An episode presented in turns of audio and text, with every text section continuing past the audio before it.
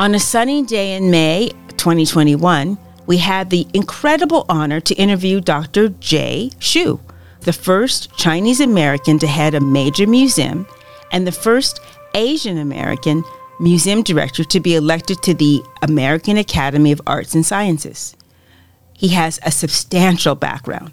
He worked at the Shanghai Museum in China, the Metropolitan Museum in New York, the Seattle Art Museum, the Chicago Art Institute, and he has been CEO and director of the Asian Art Museum in San Francisco since 2008. Meeting him was really fun because he is so down to earth, he is very comfortable with who he is, and he has so much knowledge. Here is Michaela and Jay's interview with Dr. Jay Xu.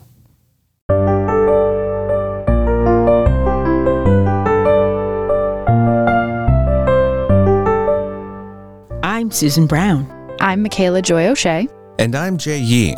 You're listening to Beyond the Fog Radio, our podcast about the untold stories of San Francisco's long history from the people that have helped shape it. Whether you're new to San Francisco or have lived here your entire life, join us as we share the stories of our city by the bay.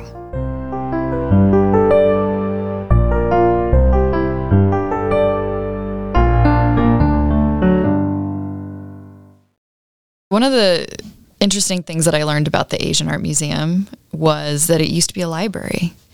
And what I also really love about museums in general is that the building itself is like a piece of mosaic architecture. Is mosaic even a word? No. uh, so you walk around the Asian Art Museum looking at this beautiful architecture, and then, oh, look, look at this artifact. And everything is very quiet in there. Each piece of art is given almost a whole wall. And I think that's really unique about the Asian Art Museum, which also makes it incredibly photographic. Being a wedding photographer, I've photographed many weddings there, and that is pretty much my full experience of the art museum. And that staircase, when you have when you say your vows in the middle of the staircase and the lighting, it just creates this incredible atmosphere like no other place. And it's not only special for those reasons, but as we're going to find out, Dr. Xu talks about bringing communities together. And it's just a place of people of all walks of life can congregate and just be at peace with themselves in this amazing, incredible building in the middle of San Francisco. I love it. How about for uh, you, Jay? What's your experience with the Asian Art Museum? So, growing up in San Francisco, we used to take field trips almost every year to the Asian Art Museum, the De Young Museum, and the California Academy of Sciences. Thank goodness they all exist because it really made school fun. And going to the Asian Art Museum, at that time it was in Golden Gate Park, attached to the De Young Museum. So you would go into the De Young Museum, go through all of the different other countries and different art from different places, and then you go into this whole wing, which was the Asian Art Museum. Come to find out that it was started in the 60s, mainly donated by a millionaire named Avery Brundage, who had a huge Asian art collection. So we got to see all of that collection. And it wasn't until after high school that the Asian Art Museum expanded. They had too much art that they had to move, and they moved to what was the San Francisco Main Library. And I have had the opportunity to go a few times as an adult for some pretty amazing shows, and it's really cool to see what they've done. It really creates a whole new environment for what is now the Asian Art Museum. To have all those buildings right there in Civic Center and to have that the Asian Art Museum be as beautiful as it is, it's just a wonderful place to be. Indeed.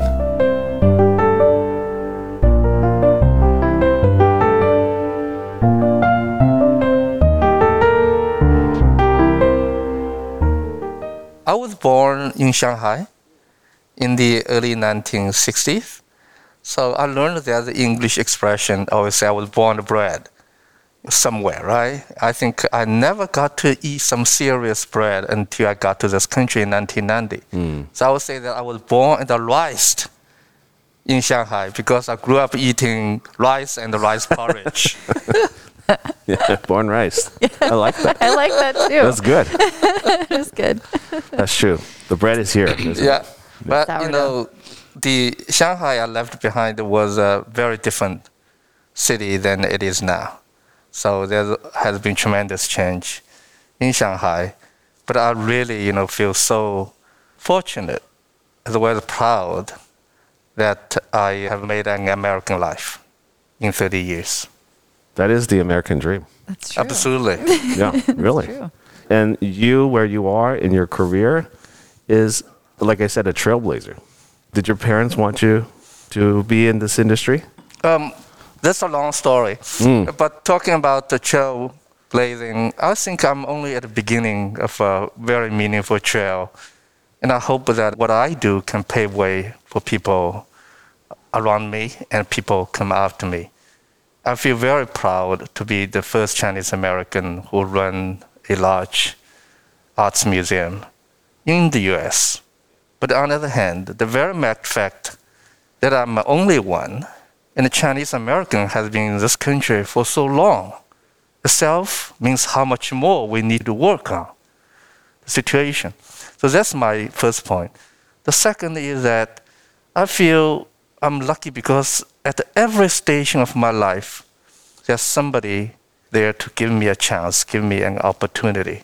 And of course, started with my parents. Not exactly my parents wanted me to be an art historian. You know, sometimes there's still this uh, stereotypical understanding of Asians. They want to be in science and in, you know, in, in, in be a lawyer, be a doctor.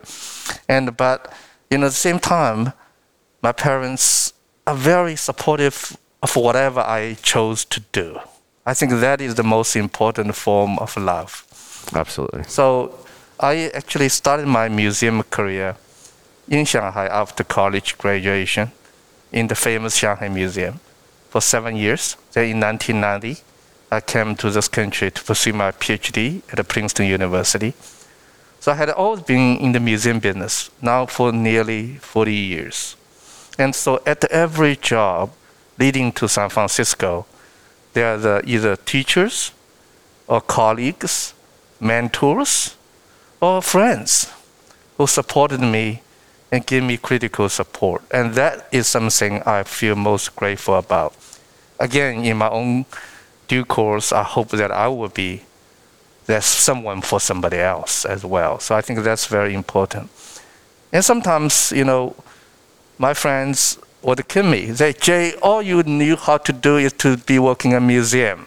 Sounds like a very one-dimensional profession.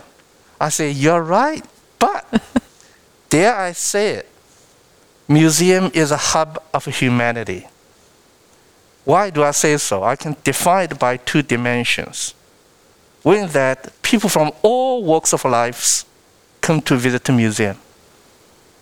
The second, maybe a vertical dimension, that people throughout the economic ladder come to museum. Museum is everybody's home. I cannot think of many other professions can truly call self a hub of humanity.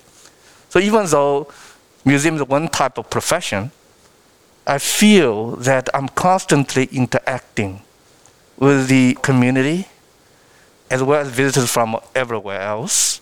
So I think this is, I feel so passion driven, so inspired by my job. Of course, our museum is a world class institution about Asian art and culture. Absolutely. Do you think that comes from your interest? I read that your background is also in anthropology. Uh, as well archaeology. as archaeology, as well as art history. So, do you think that this is kind of your unicorn job of all of your passions of people and art and all of that? Yeah, I think uh, you're right. I'm always interested in history, and that has something to do with my family background. When I started to go to museum in my high school days, I did not really appreciate the work as works of art. I more appreciate them as relics of historical times. And I could look at the object and then imagine with those historical novel would say and so on and so forth. Of course, I did not know. Then, you know, through working in the museum, I learned more and more about art and history around them. And so I getting more into uh, knowing about archaeology. And at Princeton, of course, I had very formal trainings in both art history and archaeology. But to me, what I really care the most actually is the word contemporary. So sometimes it may be surprising. You're archaeologist studying ancient times. How could you say you what you care the word most is contemporary? Because to me, everything is lively. Everything has a life potential.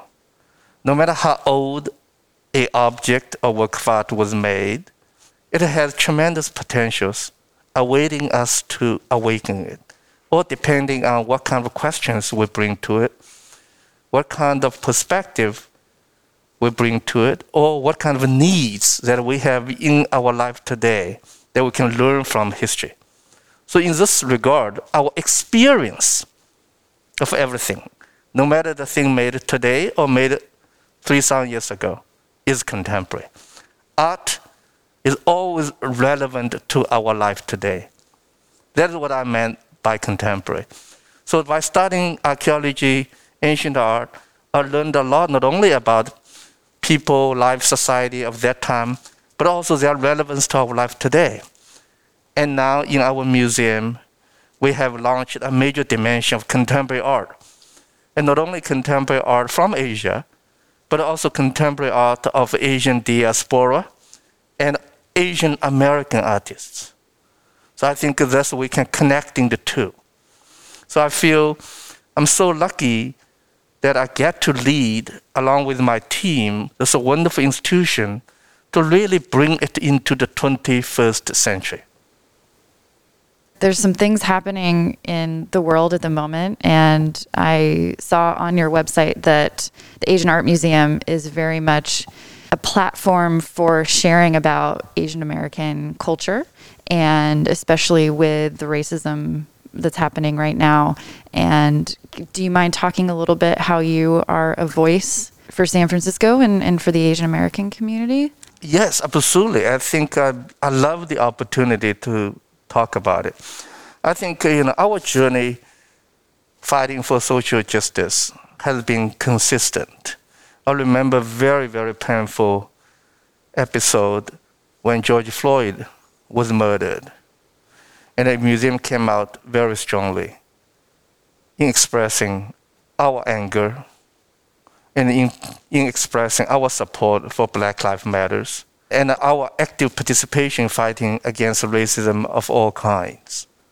Fast forward to more recent times, with the tremendous upsurge of anti-Asian racism and the violence, the Asian Museum once again, in the art museum space, wants to play a leadership role in that.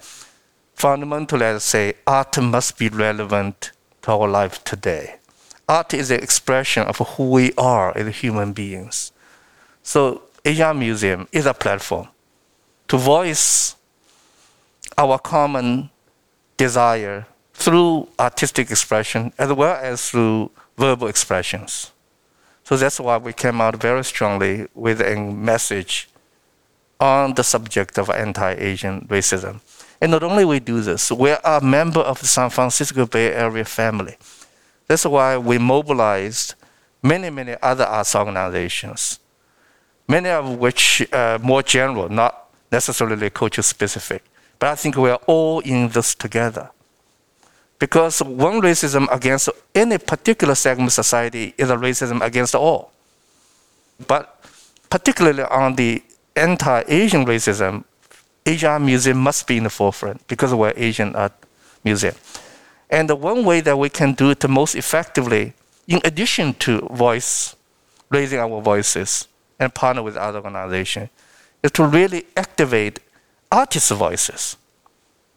You know, Asian Museum traditionally has been focused on historical Asian art. This museum was not founded about Asian American artists. But being 21st century, in my view, will require us to be a leading platform for Asian American artists. And this is not only the need of the time. We have been working on this for the last 10 years. Soon after I came here, one thing I realized is actually there's very little platform for Asian American artists. Partly because Asian American community is still on the margin, a marginalized community. If you look at the general museums, whether it's a focus on American art in general or the Encyclopedic Museum of Culture and Art all across the world, you have feel very little representation of Asian American artists, except for very few. I would say almost tokenized. At the same time, when Asian countries or museums, when they organize American art show, they also don't tend to select Asian American artists. When we people think of America, somehow Asian American did not come to the image as sort of a natural element of the American community, and that is the problem. And we want to turn the problem into an opportunity to really enhance the understanding, appreciation, and promotion of Asian American community and Asian American artists. I think that is our opportunity. I always say Asia has become an essential part of American life, economically speaking, not culturally and artistically. So some people, for example, looking at our museum say, Great Asian Museum, it's a niche museum. It's a specialty museum. And I beg to differ. First of all, the arts and the culture that we represent are the results of the 60% of world's population. If we talk about niches, the largest niche there is, right? Yeah. The second is that the Asian Americans, for this country in particular, the contribution by Asian Americans is deep and broad. But historically, it has been not properly recognized and celebrated. So that's why I think our museum as a platform so important. But we do this hand in hand. We celebrate Asian American arts hand in hand when we celebrate historical art from Asia as well as contemporary art in Asia, because it's a continuum. In the Asian Museum, in this regard, internationally speaking, to me is really to evoke the image of a Golden Gate Bridge as a bridge of exchange, mutual understanding, and sometimes, again, I like to use the term hub. We have a hub of connections. Often the case when people describe our location, they will say, Asian Museum is located, you know, it's uh, in California, west coast of the United States. Absolutely right, nothing wrong, right? But I say, don't forget, it's, life is all about perspectives. I also want us to remember and think about it. We're on the east coast of the Pacific. So in this regard, we are connecting dot in between, right? So we're, we're between an ocean and a continent. Yeah. right? Right. So it's all about perspectives. Yeah. So that's why I think I was feel so fortunate that I got my commission, so to speak, and uh, this wonderful job in a place that is unique in American history, at the same time most vibrant for its innovation. So it has very deep history all across this aspect of humanity, but particularly Asian Americans, Chinese American, for example, and because I'm ethnically Chinese, but also, you know, Japanese American, Filipino American, Korean American, all kinds of Asian American, and with the most recent, the Indian American, which plays such a large role in the Silicon Valley. So this is a really wonderful melting pot. So right place, and I feel also I'm at right time, even though our society has so much problem, and those problems will once again expose the bear during the pandemic, during the upsurge of racism. Uh, but I think our museum can play a wonderful role in not only joining forces with other organizations fighting the racism, but also celebrate the wonderful power of healing through art and through celebrating our communities and, and bring everybody together. So our ambition has always been Asian for all.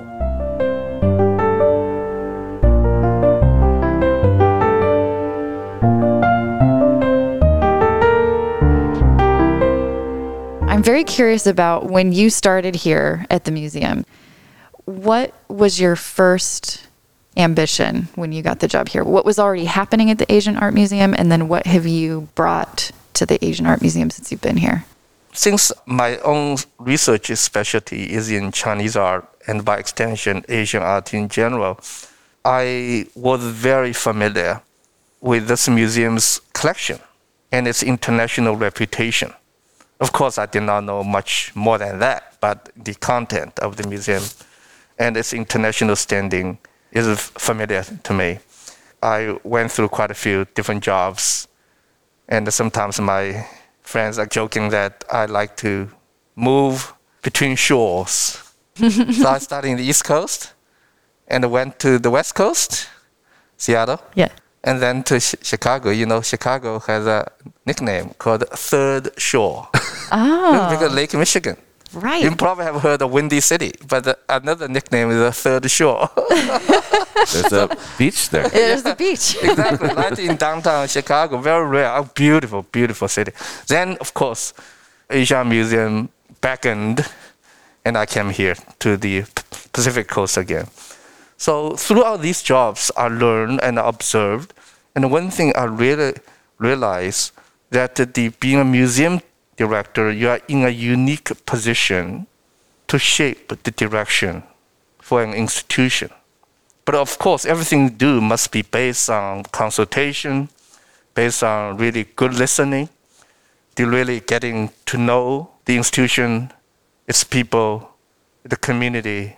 But in the end of the day, the director's mission is to come up with a vision that how to museum lead forward for the next 10 years, 20 years. This is what people hire you for. So that is also, I feel, it's very exciting. Of course, I'm a little bit intimidated, but probably you can tell that I'm not a particularly shy person. I love challenges because it always comes with opportunities as well. To be able to direct such a wonderful institutions and move it into the 21st century. And that's the opportunity I cannot refuse. So my first mission, both I took on myself as well as expected of me by our board and staff, is to develop the vision. To crystallize it is Asian for all. To broaden our audience pool.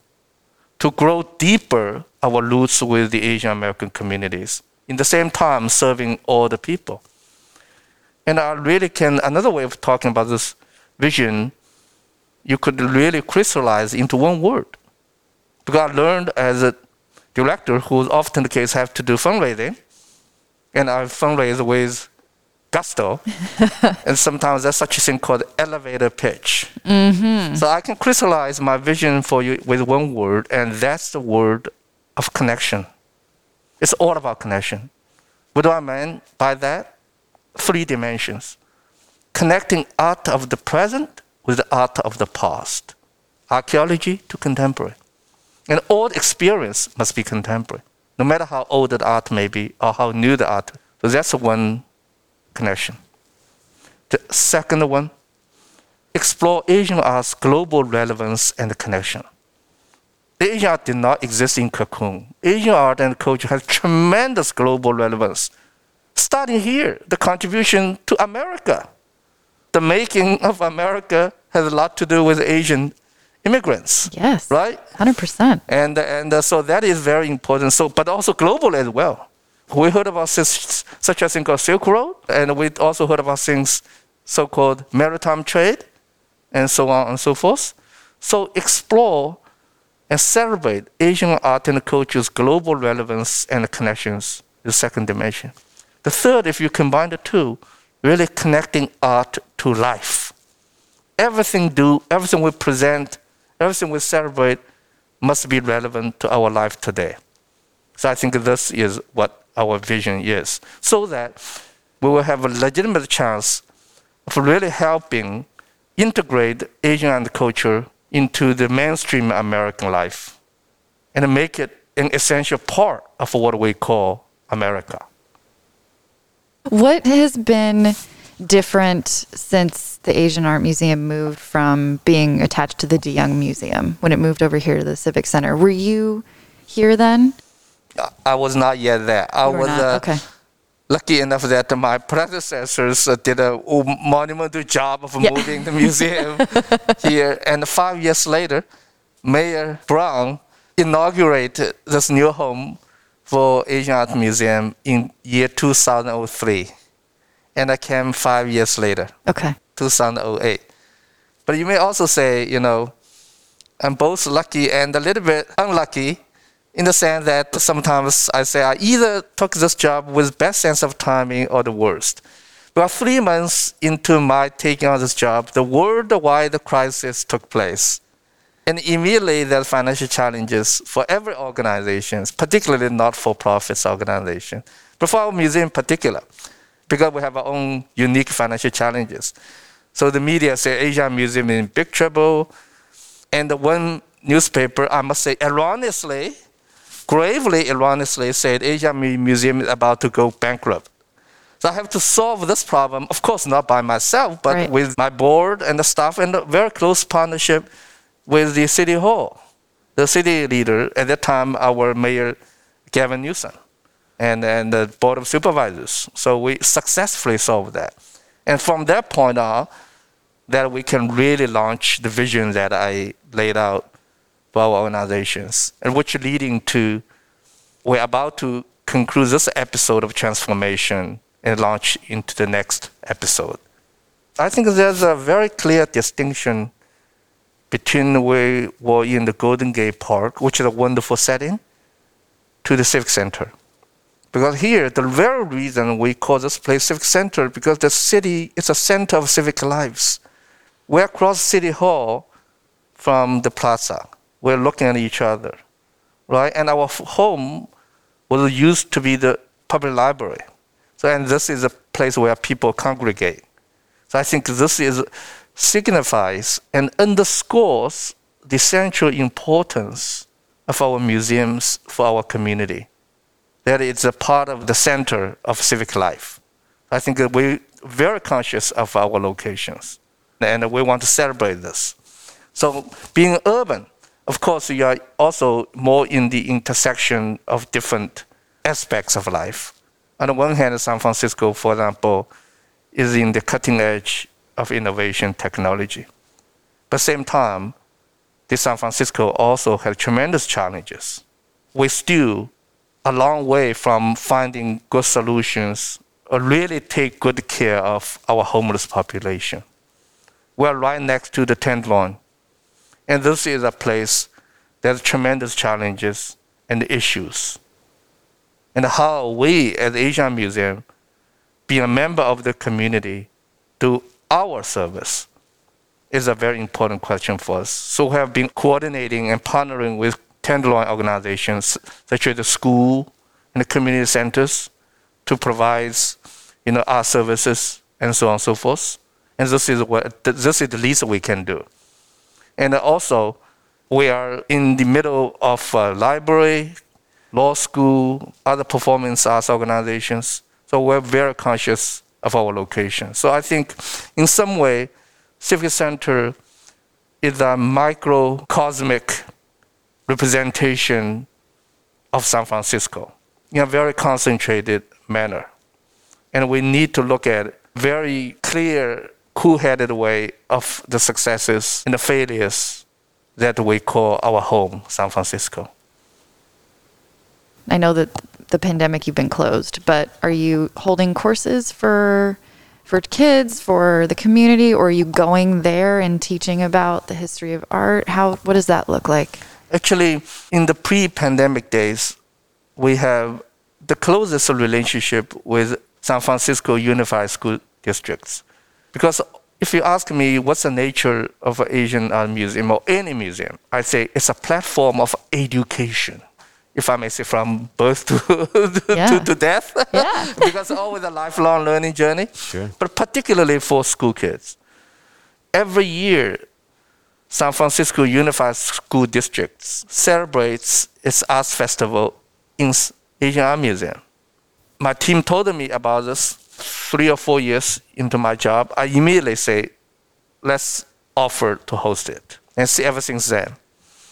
And now, during the last year, during pandemic lockdown, one thing that most vibrantly done in our museum among by my team is the online classes for school kids. We oh, have wow. two kinds of docents. One is a regular docents for the more adult audiences. The other is called storytellers for younger kids. And the storytellers has become extraordinarily popular during last year because they provide wonderful storytelling classes to smaller kids. And in doing so, not only to keep them informed, interested, and learning about Asian art and culture, but also give their teachers some downtime to prepare for other courses, other works. So that has been a program that is oversubscribed. So even though we physically closed, we have turned this museum into a virtual museum. For example, I believe that I was told that our Instagram posting or following has been grown like 400% or plus. Wow. And so I'm really proud of my team. Our educators, our curators, our marketers and communicators, and everybody else. The whole team is holistic. Congratulations. Thank you. That's Yes. great. Yeah, you really. And I, because we're always asking questions, how can we do better in serving our community? How can we do better in providing more values?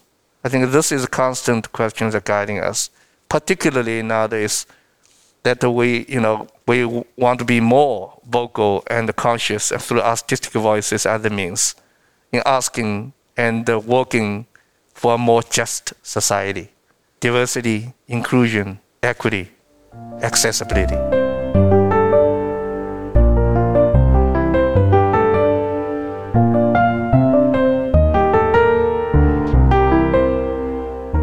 Like you said earlier, Asia represents 60% of the world's population. You could probably do a whole museum on just one corner of China or just Shanghai alone. How do you curate all the different arts from different countries, different cultures in one museum?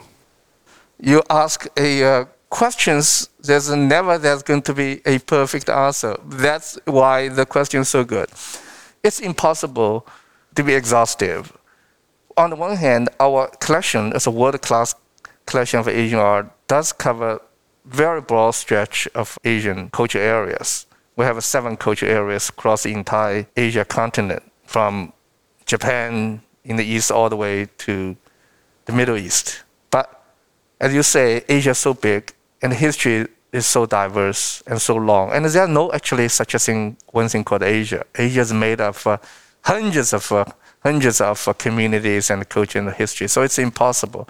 So what we try to choose is always those topic that is most relevant to our life today. For example, we did a wonderful ancient art exhibit called yoga. Conventionally speaking, you will go into a room, have wonderful masterpieces of sculptures made of granite or other types of stones, with a very striking iconography of in Hindu deities practicing yoga.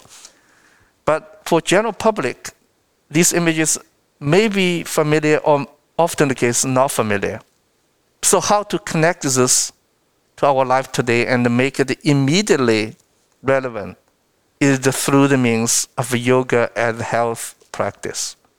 We know yoga entered into America maybe in the 1950s through San Francisco and then became very popular health exercise. I read somewhere the statistics is that one every 10 Americans practice yoga. Sorry, I am belong to the nine. And, uh, yeah, wonderful. I'm going to follow your example. and uh, so we organized yoga sessions. We organized, we Wow. invited yoga studios to bring a real life element into these exhibitions. And we also invite people to to write out verbally or in you know note cards their experience how yoga developed in San Francisco Bay Area as a health exercise. So that audience had a real chance to participate in documenting an important episode of our community. So in this regard, suddenly there's a tremendous relevance, not only the respect for the historical art, but also their life relevance today. But in doing so, we also want to educate our audiences is that yoga has tremendous historical relevance. It is not an esoteric exercise. It is something deeply molded by religious pursuit. So we want to engage our audience, particularly those passionate about yoga, understanding the real meaning of yoga, so that when they go on continue to express yoga, they will have a deeper appreciation and the respect for the religion and the cultural heritage represented by those historical artworks. I think that is very, very important. Because when we celebrate other cultures, we often the case we need to be very mindful. We don't treat it as something readily available, or we only treat it as on a superficial level. So that would be called appropriation. What we want is to engage people have a real, deep, authentic understanding. And another show we did is called On the Theme of a Lotus as a Symbol of Love. As San Francisco was celebrating 50th anniversary of Summer of Love. And we were very cognizant of the fact that there was a flower by a protest, I think it's Daisy, put into the gun barrel of a National Guard the flower as a symbol of love is so powerful, nonviolence. So that's why we wanted to focus on that because the sum of love, the whole movement had deep roots in Asian culture, art, and religion in the 1960s. So that's why we want to celebrate this. Not only do that, Asian Museum had a Guinness World Record because we made a public call for people to volunteer to form the largest ever human formed flower of lotus. I think we got something like nearly 2,500 people. Wow. This is our once and only um, my first time ever experiencing Guinness World Record. They really send a team because you have to monitor how you count people. Yeah. For example, you have a lot of people, and then some people they leave. Oh. and once those people leave, you, you cannot keep them as part of your account. So you have like a turnstile come in and turnstile the other way. Make sure you count everybody in, but also you, you know, you deduce the people who had to leave. And then once time comes, you have to tightly form the lotus for like a certain duration of time for the picture to be properly taken. So we were, I don't know if uh, any other museum, but the Asian Museum had a Guinness World Record. And then to give you a third example, just very quickly, we celebrate the world famous terracotta warrior, right? And everybody knows about in China the Great Wall and terracotta warrior. So besides it's a world famous identity, what's the relevance for our life today? So we focus on theme of immortality. The first emperor built his tremendous mausoleums with his uh, life-size armies in order to pursue immortal life beyond this one. So our idea is that actually, no matter how great or how humble each of us is, we always have a chance to leave our mark for the humanity, for the history, to attain our own immortality. If you're a teacher, you achieve your immortality by helping grow the best students. If you're a social worker, you achieve your immortality by correcting social wrong and helping saving people's lives. And if you're a technologist, you invent something that everybody's life can no longer go without it, then you achieve immortality. So Immortality. if you do your best podcast, you achieve your immortality. There we right. go. So we want everyone to see. yeah, look at the show. Think of how, in my own way, I can contribute to the society. In doing so, leave my mark and attain my own immortality. as my parting thought, I would like to invite everybody not only to visit the museum inside, but also the outside. We have turned the museum inside out. If you walk around the Hyde Street, we see three wonderful murals by three Asian American women artists. They're all very poignant, they are all very powerful, and their theme is absolutely essential and relevant to our life today, to our common effort to fighting for a more just society.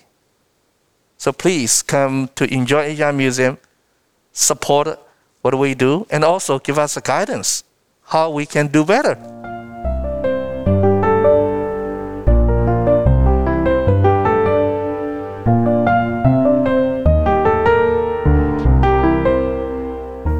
Still thinking about Dr. Jay Xu and our interview with him.